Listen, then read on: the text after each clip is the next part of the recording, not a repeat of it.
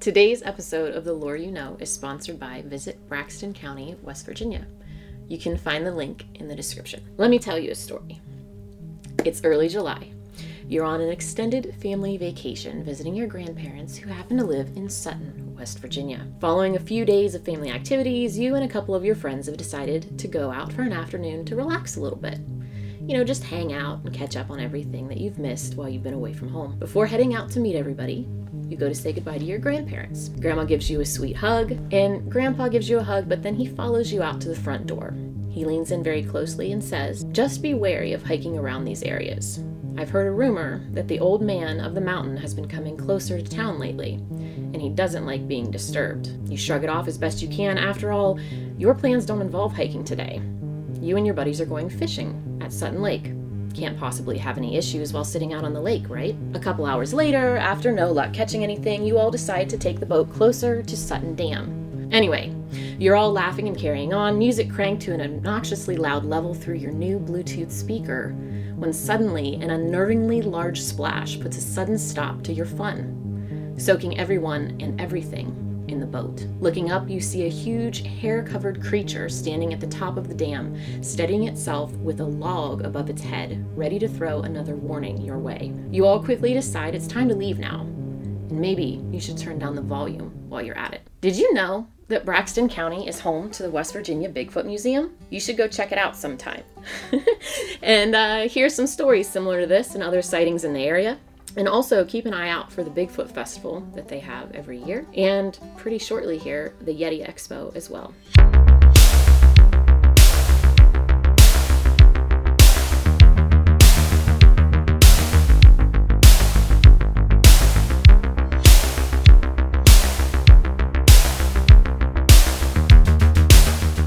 Hello, welcome to The Lore You Know, a show where we chat with some amazing human beings who are storytellers collectors and folklorists as we discuss the history of inspiration behind and importance of recording and sharing regional tales. I am your host, Heather Mosier, and today I am talking to the creators of this adorable children's book that I love so very much. Uh, Mothman. Mothman. That's our book. That's our book right there. This is it. How'd you get that? Is that not out yet? How did you get your hands on that? Dude, I ordered it as soon as it was available to order, pre-order done right here. Wow, look at that. The only thing it's missing are autographs, so I'm gonna have to fix that. Oh yeah, you will. Hey, we'll see you at CryptidCon. Mm-hmm. Yeah. Okay, I'm bringing it to CryptidCon. There you go. With me today, I have the author of this book, uh, Michael Schang, and illustrator Danner Seyffer-Sprague. You nailed it. Nailed it. Also, yes. um, I, I also want to say that at Cryptid Bash, I got this little guy on my hand Danner put him on my hand. I wish I still had a picture of it. it oh, I thought for like I week. thought you were gonna say you got a tattoo of it. I was gonna be like, that's pretty extreme. It was like a little henna thing. Yeah, oh, okay. It was a henna thing. Yes, Danner. I was gonna say if somebody did if somebody did that, Danner, would that be like free merch for life or something? How would that work? You know what I mean? Oh, there would definitely be some royalties involved. Like, right. there's no way if you're if someone actually wants to get a tattoo of my artwork, uh, you better believe there are going to be benefits that go along with it. Lots of hugs happening there. Yeah. To be determined. Yeah. this will be something we can talk more about at CryptidCon. Is there going to be henna oh, involved? For sure. In CryptidCon? Oh God, ask ask Sarah and Kenzie. Yes. See what their next uh, stick is going to be. Love it. Oh man. Um, so before we really get into a discussion of storytelling, I wanted to ask each of you individually. I will start with Michael. Can you share your connection or current role within the cryptid community to try to give people a feel of who you are? Well, I am, I am part of a, a podcast called The Moth Boys with my brother Matt and our good friend Jake. And uh, we've been doing that for seems like forever, but it's been like two, two and a half years, you know, I think. I'm not, I'm not sure. it feels like forever. But um, so we've been doing that. We're like a, we're a com- comedy comedy podcast. We think we're pretty funny, but uh, not sure how the rest of the world feels about us, but that's fine. But uh, yeah, that's what we, that's how that's our input in this. We've been in this stuff for a long time, and uh, yeah, so we just started a podcast during Mothman Festival of I don't even know what year at this point, like uh, the last one that happened. 2019 then. No, the, the one before. Right. I think that, it was 2018 is when 2018. 2018. Yeah. Because we were like, how do we get a table next year at Mothman Festival? So we started a podcast and then we got a table at next year's. So, so it was 2018. So it's been that long. So it's been longer than that. I, yeah, I can't even, that's wild to me. But yeah, that's that's kind of how, you know, I'm in the cryptid world. Yeah. Danner? Well, it's funny, uh, doing an immediate segue from that. Um, I am an illustrator, and I actually met the Moth Boys at their first booth at the Mothman Festival. Yeah. I've been following them online for a long time. Well, I guess for like a year at that point since they started. And I love their stuff. They were kind of a big inspiration as I was slowly like moving into the cryptid community. But um I had always had an Instagram for a while where I was just sort of just throwing any goofy artwork I had done. But realizing that there was so much more of a community around it, I decided to sort of just pursue that and start working together on a bunch of projects with a couple other people. And it didn't really honestly take off until Mike had approached me after we had met and said, Hey, want to work on a book together? And so here we are. Yeah. We were like instant buddies, man, weren't we? Yeah, That that, like- we, we clicked, clicked. super well. Yeah. So that was you can attest to whether the Moth Boys are funny or not. Yeah. Yeah. Is that a yes? I can I can absolutely say uh, I was a big fan. Oh That's come on, the medium-sized branches. That, I that's mean, that was pretty funny. That was a pretty good joke. Now, uh, Danner, you have a shop, right? On I do, Etsy? yes. So now I I guess I guess I'm, I'm cutting out a lot of fat with that description. I apologize. But um yes, I've since launched my Etsy, uh everything on there. I've most of like everything that I sell in person, but uh pretty much the Etsy is running my life at the moment. So Mhm. I can't believe how much it's taken off. And so really I am immensely thankful for everyone in the community that's supported me as I kind of have been up and coming with this. And I'm kind of glad that like the Moth Boys and I have kind of like congruently been growing at the same time. We both have roots in about the same years, kind of when we started taking off. So I really have all of you guys to thank. wow. That's- We love you, dude. Yeah. I love you love too, you, man. yeah, I really do, man. uh, yeah, it was your uh, Etsy shop actually is where I got my book. It was the one of the pre-orders. So you mailed it to me. I Takes remember. me back. It feels like forever ago. I can't believe that was under a year ago. It was. That does feel like forever ago, but time is not normal anymore. it's not. It's insane. Mm. It sucks. Yeah. I'm always curious about people's first introduction to storytelling. And this varies from, you know, a family member that could spin a really good yarn to a movie or a musical artist or anything like that. Um, Michael, what was your first introduction to storytelling that really stuck with you? Mm, that's that's a tricky question.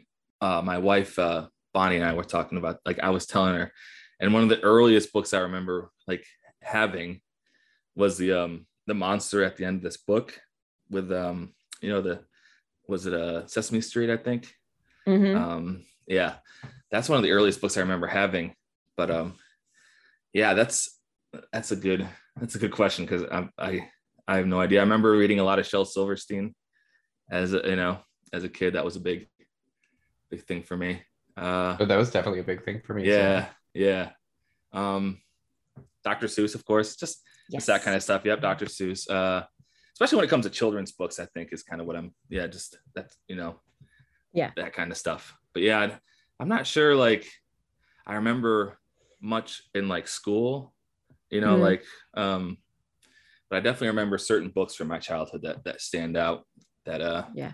and that was that was a big one just a lot of little silly kids books you know so Mhm. that's kind of what got me into storytelling or you know a lot of those books were at my grandma's house in my head i remember so i'm guessing she read them to me so Right. she probably had something to do with storytelling telling stories to me the aspect That's awesome. Yeah. Danner, is it a similar situation for you? I guess mine's less media based and more based on the family I was raised around. Um, my uncle John actually is like really into a lot of the history of our family. And that half of the family that he comes from is pretty much rooted in Appalachia. and he is a ghost hunter and a Bigfoot hunter. And so going to like family gatherings when I was younger, we would just sit around and he would just go on all of these stories about all these sightings he saw combined with all of the Appalachian folklore that like his family grew up with. So I sort of had that in my roots. And so it kind of felt natural when I started picking that up again a couple years ago and just sort of trying to tap into really like what made those family gatherings so interesting and so wonderful. That's awesome. He sounds like a great uncle. Oh, he's he's a jack of all trades. What a character. I need to get him on one of these podcasts. No, you need to get him to a convention or something. Like have him Oh as my like, you know, that'd would be love awesome. That'd be cool. What part of Appalachia um, is your family from? Um, so it's kind of we kind of moved in the early 1700s up from like the Virginias up into Ohio, and we were some of the first settlers. I say we like I was there, but they were some of the first settlers to really put down roots down by like McArthur, Ohio, in like the Hocking Hills. And so all of those like old furnaces that you can see out there, like that's my family. All those old mills, those were owned by my family. So born and raised. I love it. Michael, you're in the same, I mean, you're in Appalachia as well. What's your tie? Yeah, I was born and raised in the Western New York area. I think Mhm. I, I don't know if that is in the Appalachian region. I live I live I live yeah. So I guess like Buffalo area. I was raised out in the country, you know, with my siblings and uh you know, uh all the, all weird all those, you know, weird Appalachian stuff you get into out in the woods, you know, with your your friends and stuff like that. Uh uh Bigfoot stuff and all that kind of yeah, ghost stories. But um and then I, I'm down here in Morgantown, West Virginia now. So that's where I live now. I lived in a few different places, but um, Yeah, yeah, West Virginia is home now. So that's cool. So, like, even right now, you live in two different, I mean, you were raised in two different areas, you live in two different geographic areas right now. And inevitably, just because of the nature of what you do, you kind of have different spheres of communities. Um, but it all intersects right now, at least for this and other things uh, that we're familiar with and how we're all connected is through the cryptid community. So I want to talk about that for a second was the idea of community because it's an important aspect for folklore to even one begin and then be shared, transmitted through these communities. Um, I wanted to ask your opinion on what stands out about the cryptid community in general that adds to our ability to preserve folklore centered around monsters and high strangeness. Mm, I'm gonna I'll let you take this one, Danner, first. I think what is really central about it is the fact that it's all not only is it a very specific niche interest that we all share, it's all a very open ended interest. So it just breeds a ton of discussion. Like at any given point, you could get two of us in a room and be like, let's talk about this Nallygaster.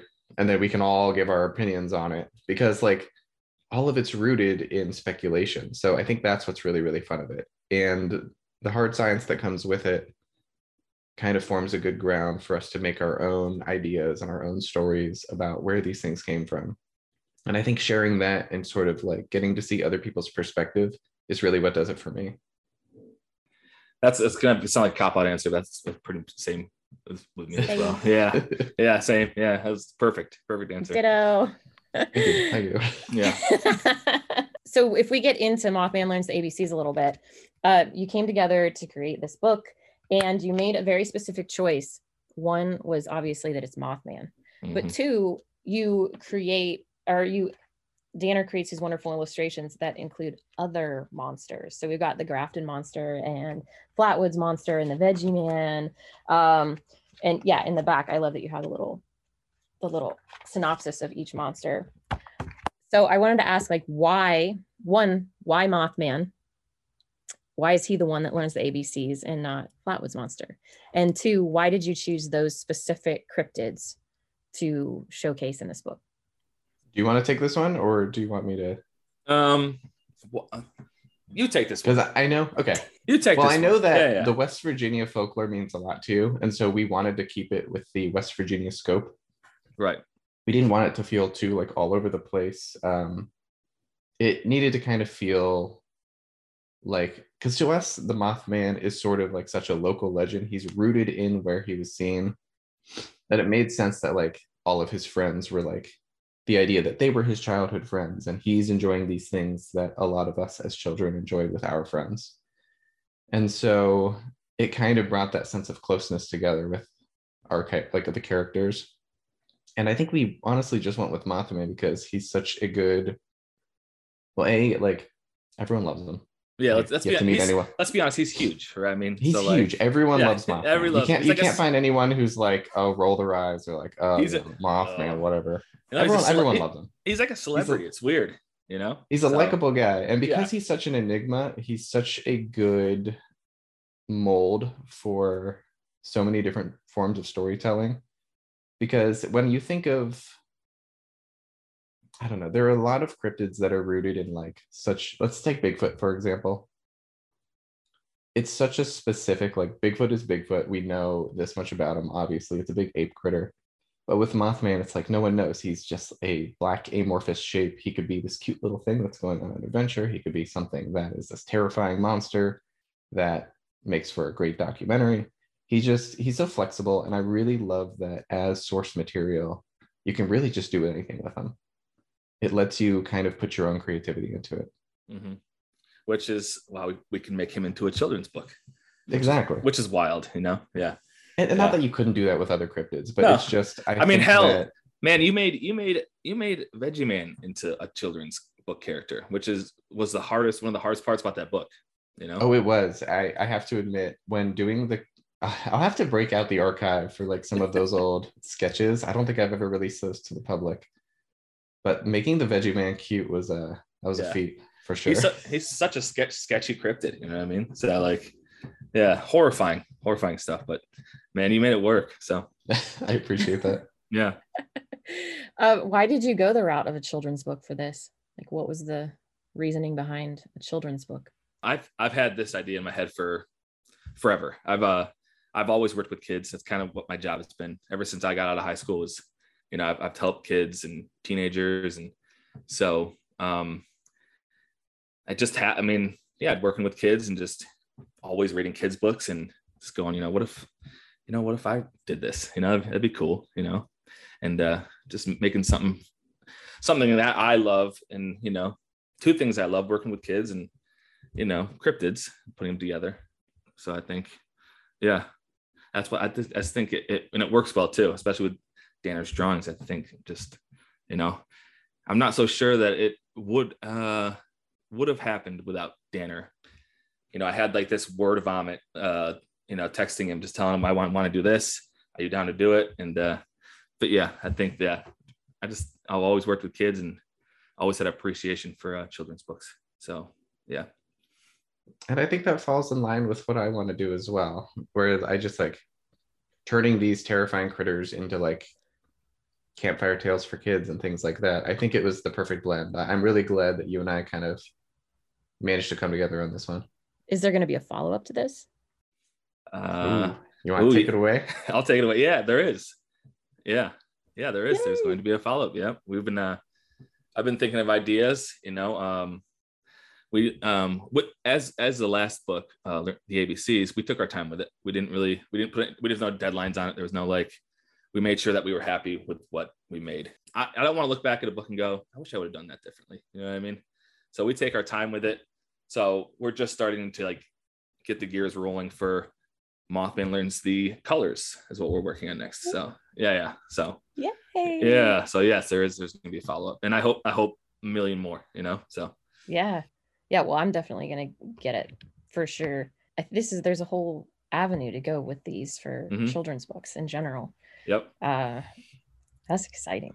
Um, so, what's your inspiration behind your work in the cryptid or paranormal communities? And not, I don't mean just with the book, but in general, what you're doing with art and podcasting. Like, what started you in this realm? First my mom she's my mom is into like Bigfoot and like UFOs. So starting off young, that's what she was into. And she's still an avid Bigfoot lover, you know, and stuff like that. So but um also seeing the the Mothman prophecies, the movie was a big was a big thing, you know. Um um so that's a big one. and that was an inspiration, you know, back then and just getting onto that weird stuff. I got into weirder and weirder stuff after I saw the Mothman prophecies, you know, John Keel and all that stuff. Um, yeah, rabbit hole. yeah, no, yep, yep, yep. and that, and now the inspiration behind a lot of this is this, this is the cryptids. I think they're cool, and but like you were talking about earlier, the, the uh, community behind it all. It's just uh, yeah, getting getting people together and doing things with them, and being able to see them at events and doing interviews like this, and I think that's that's maybe the most important part of, of the whole thing now is just being able to talk with people like you guys and I don't know, I just that's that's a big inspiration for what I do at least. So Yeah. yeah. Danner. I'm gonna try to make this not as like cop outy as I can, but I going had, I on had that. you had you have a cop out. I, I had one earlier, you have one now. So No, I mean, I'm, I'm right there with you with a lot of these aspects where it's the community works in such a great way as like to keep balls rolling. Where once you get into it and once you start doing things, they be kind of like we all become each other's like personal cheerleaders, so to speak. And so it's really, really inspiring seeing this sense of community come together and really push for the benefit of others and not just it's not it doesn't feel like a rat race to make yourself the top of the pile.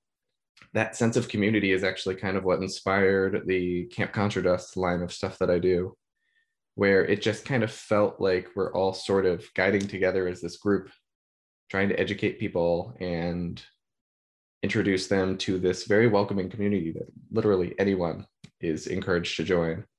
And so, obviously, growing up, getting my hands dirty and hunting for these things myself, and surprise, surprise, I was in the scouts too.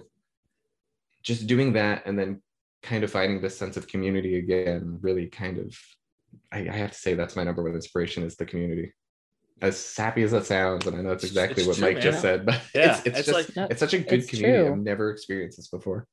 it's kind of like when you find like uh it's like a you know you, you find yourself uh being you you know you're, you're a weirdo and then you find your other weirdos and then you all get together and it's it feels good you know what I Yeah, mean you I get your weird click. you do man it's cool yeah so that's that's a yeah i love it i love it Can you explain that Camp Conjure Dust that you mentioned?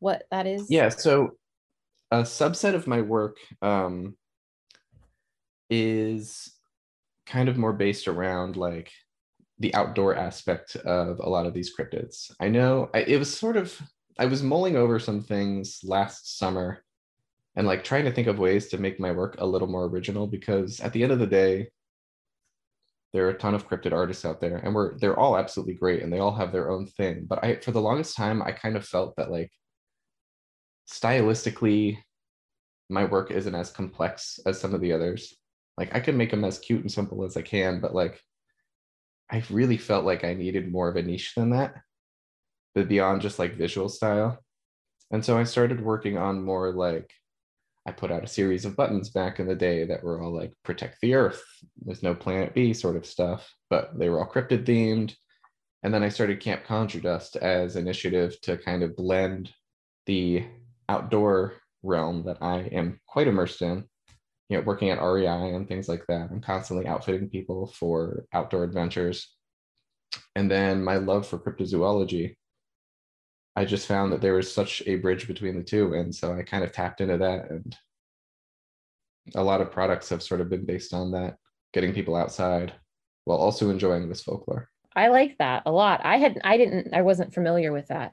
I mean, I'd heard the phrase, but I wasn't aware of all the intricacies of it. So that's awesome. I like the blending of the different communities and different aspects.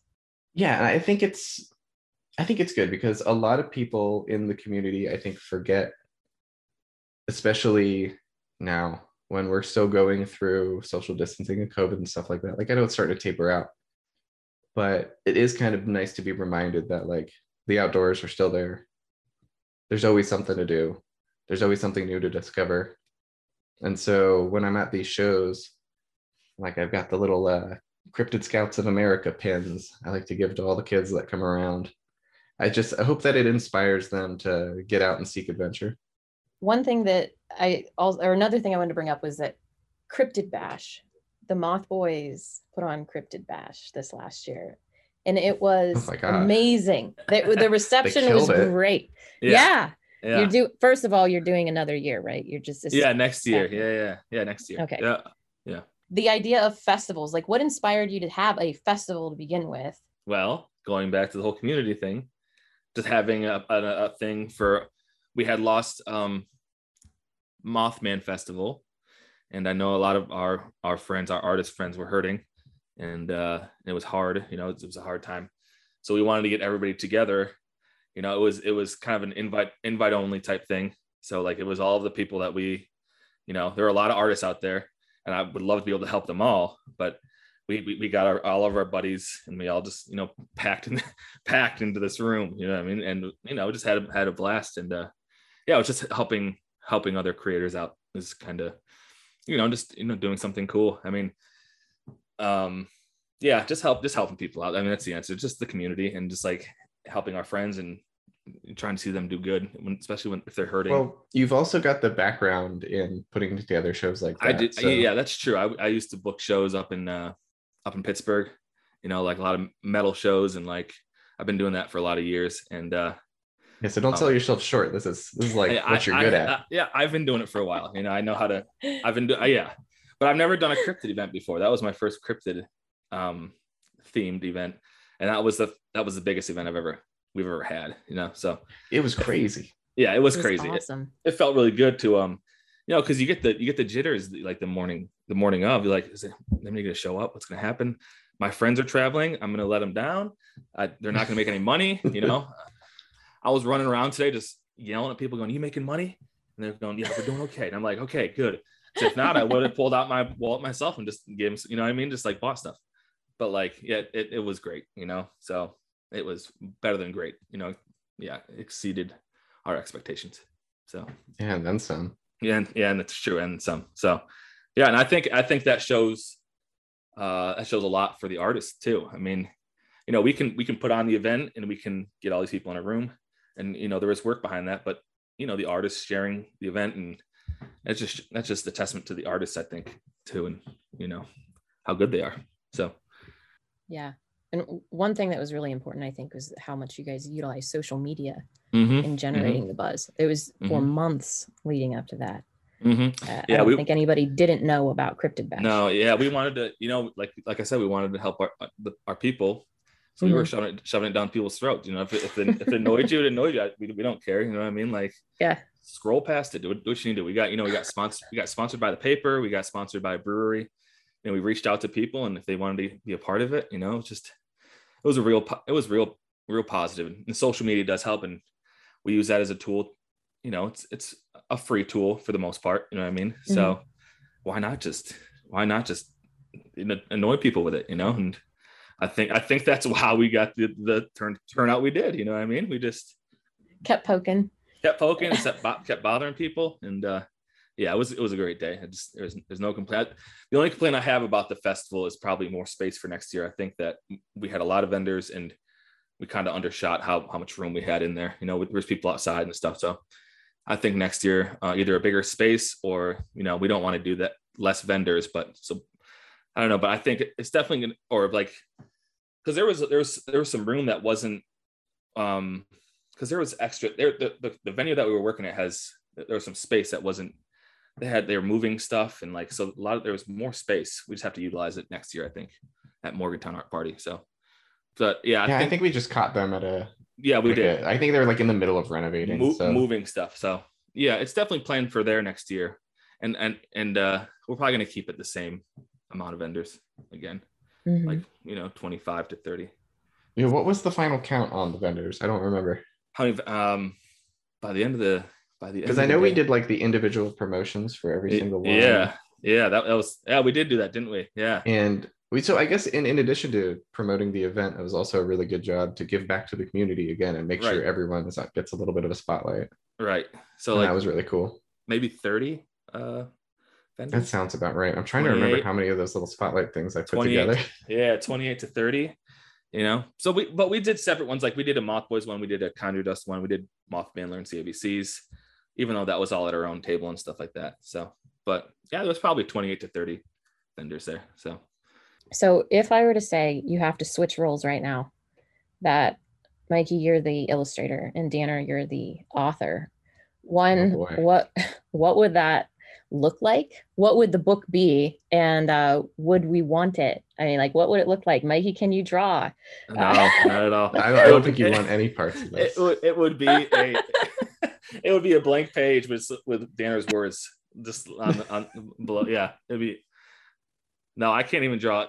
I mean, because I I had to describe to you what I wanted in a picture, kind of, didn't I? Didn't I kind of send you like a like I want Mothman to do this, uh, and then you yeah you would you were it was very like you kind of you were very specific with like the wording for everything. You're like i want this and like you kind of put everything into words. Right. And you just kind of gave me like a little paragraph about what you think each page should maybe be. And then once Mm-hmm. we workshopped it a bit then the pictures would kind of come with that. And then i Right. like at every step of the way i was like still sending you drafts and things like that yeah. I guess what I'm trying to say is I think I and have so I have an artist's mind, I guess, Yeah. but I just don't have the artist hand. You know what I mean? I Got just so the connection was definitely there you you Yeah. definitely still had like a really good idea for or like you had a really Right. good eye for like i guess like setting the scene that's not the word i'm looking for composition Yeah. that's a good way to say it I couldn't. I wouldn't happen. An illustrator. I could. I, I can draw. Barely draw a stick figure. I know. Yeah. So that's my answer. I, it wouldn't happen. You get the short end of the stick i uh, all i have to do is come up with the letters of the alphabet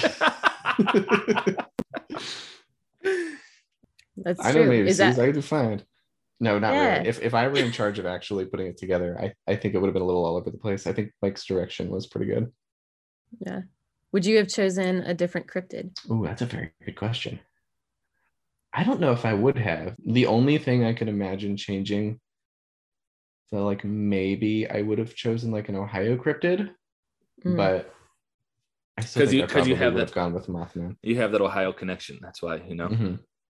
Yeah. Like Yeah. maybe I would have done like the Loveland Frog or something, but I think Matt wanting it, or sorry, Mike wanting it to be completely Appalachia or uh, completely West Virginian, I think that kind of like narrowed it down a little bit. I feel mine would have been probably a little more broad, but I think Mike having the vision for West Virginia is what really gave it such a cute niche. hmm Plus, you're you're in you- you're in West Virginia like all the time. So I mean, it's like your second second place, Danner. You That's how I love it. I'm down there as often as I can. Right. hmm Yeah. I understand that feeling. So it would. So I guess the answer is it wouldn't be the same book. It would probably really suck. Is what? Yeah. It would. Yeah. It wouldn't be fun. Kids would hate it. No one would wouldn't- enjoy it. no. yeah, that's good. So what I like to do at the end is ask for stories, but I'm going to set you up with a scene first. So I'm not just going to say tell me a story and just leave you hanging. Okay. Um, Danner, I have heard that you are a fan of exploring abandoned locations. I am. I am. Awesome. So imagine that we are meeting up at one of the spookiest haunted locations that's in the area. I mean, I'm in Ohio too, so it could be Ohio, it could be West Virginia. I'll travel. Um, Okay. That has amazing ghost stories. Where are we meeting up, and what is the most prominent spooky tale that you can associate with this location? I mean, if we're talking like let's if we're saying strictly Ohio, I don't think we could go without mentioning the Mansfield Reformatory. I feel that is an absolute must because I know very few people who haven't had an encounter there if they've done any sort of like overnight. Um whether it's from like the sounds of like a rock being thrown or something rattling against one of the cell doors. And for anyone who doesn't know, uh Ohio actually it's where Shawshank Redemption was filmed. There's an old reformatory in Mansfield, north of Columbus, and it's just like a hotbed for paranormal activity. Go on around there, but uh, they do overnights there. I, it's it's expensive. I don't remember how much it is. I think it's maybe like it's like six hundred dollars for like a group of people to stay there for like a weekend. But uh, you're almost guaranteed to find something spooky because it's I, I don't know how to explain it, but there's there's something going on there for sure. Yeah. Have you had anything happen there? I mean, I just heard sounds the entire time I was in there. Like it just it just felt like there were people in there. I don't know how to describe it beyond like you know when you walk into a room and you're like it kind of feels like a liminal space where like there should be people there, but the reason it feels eerie is because they're not. It's just the energy's gone. It's the opposite of that. where you walk into a completely abandoned place and you're expecting it to be completely desolate, but for some reason there's an energy there that just it still feels like it's alive. It still feels like there's stuff going on. It's like an empty. It's a it's a room full of people without the people. It's really really strange. Mm-hmm. Are there any stories from Mansfield that have stuck with you that you've heard about? Whether it's the ghosts that are there, experience somebody's had other than yours, um, or anything from the history. Um, I think some of the spookiest I've ever heard kind of fall in line with like the disembodied voices of people in like the there's like an area of it where they kind of had all of the uh, solitary confinement and i've heard a lot of stories of like some like really fucking cre- sorry really creepy disembodied voices coming from that part of the like that wing of Yeah. the reformatory and i think Yeah. that's really the spookiest because i can imagine like just what agony those people went through Mhm, because solitary confinement i i couldn't do it personally right. i just know i just feel like that's a, that's a way to break a person and so if spirits are truly or ghosts or spirits like that truly have unfinished business or like tethered to this world against their will i imagine uh that, that fits the bill Yeah. Awesome. Yeah, it's my favorite place, uh, haunted place in Ohio too, is Mansfield. it's beautiful. I just I love the building, period. Um uh, oh it's gorgeous and it's always so much bigger than you think it is like you see it from the outside you're like oh it's, it's huge but like when you get into the like inner grounds you're like oh this is like a city yeah, it's very impressive for sure. um, all right, Michael, it's your turn. I'm gonna set you up here. We're Okay. back at Cryptid Bash in Morgantown. Mm. I come up to you and I'm like, listen, I got an extra day here. I, am staying. I want to, I want to go see a place that has either a cryptid story associated with it or a ghost story associated with it that's in within reasonable distance of Morgantown. Where would you suggest I go and what is the story tied to that location? All right, I have a few. I have like a little a little road trip you could take. Do it. So so it starts in Morgantown, and then you hit up Grafton, West Virginia. You can Okay. go to Ri- Riverside Drive, where the uh, Mhm. There's not much uh, there to see. I mean, there's a little Yeah. coffee shop that sells like t-shirts and, but you can go to the you can go to the spot where the the guy saw the creature, Riverside Drive.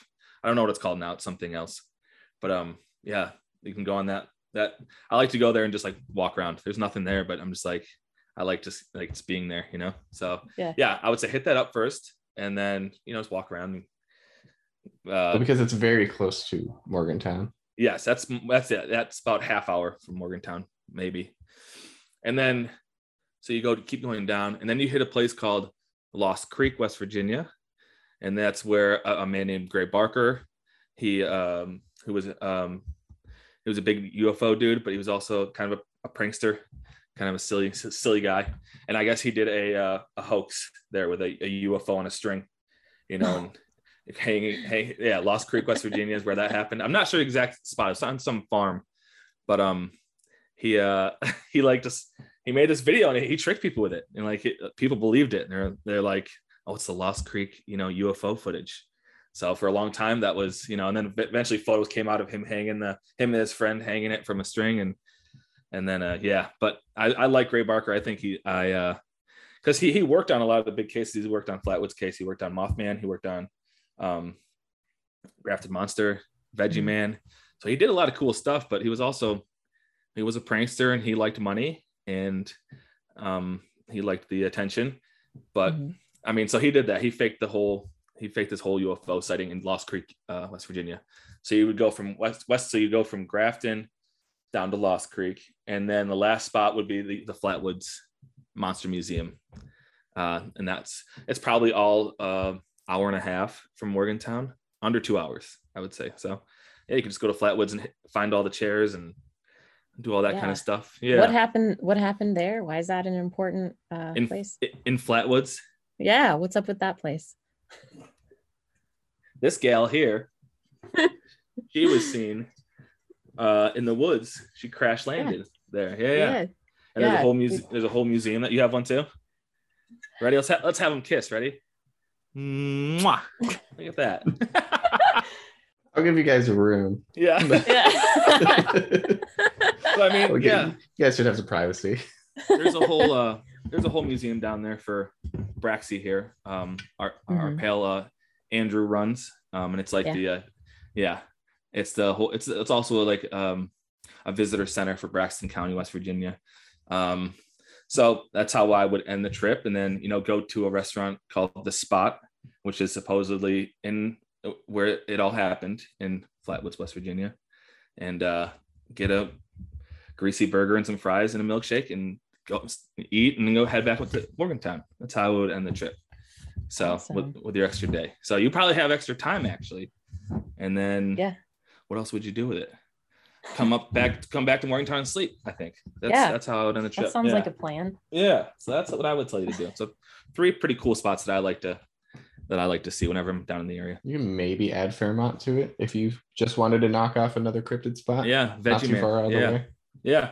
There's not any really. uh I mean, But yeah, there's there's nothing for that, like nothing Veggie Man related there. There's not, but I know that our my friend Les Odell, who was your first guest, right? Yes. He knows he knows the family farm where the family farm is of the hunter. So Ooh, gonna be- they I'm need gonna to be- put something together. I know I'm gonna be I'm gonna be uh hunting Les down for that information. So I want to go look at the farm. I Let's guess it, get in with him on that because I would love to, to. do some like promo work for that too. right. So he knows where the he knows where the family lived, where you know the guy that saw it. So yeah, you could do that too. Go to Fairmont. Why not? Throw that in there. You know. Yeah, Yeah. that's so awesome. that's that's a good that's a good day in West Virginia. I think. That's perfect.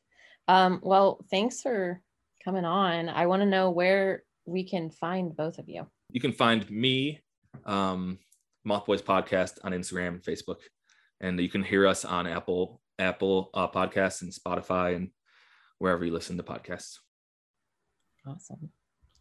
Danner. And then I'm on Instagram, Conjure Dust underscore designs, and my Etsy is just Conjure Dust Designs. Uh, that's C O N J U R E D U S T. And um, I update it pretty pretty regularly, as regularly as I can.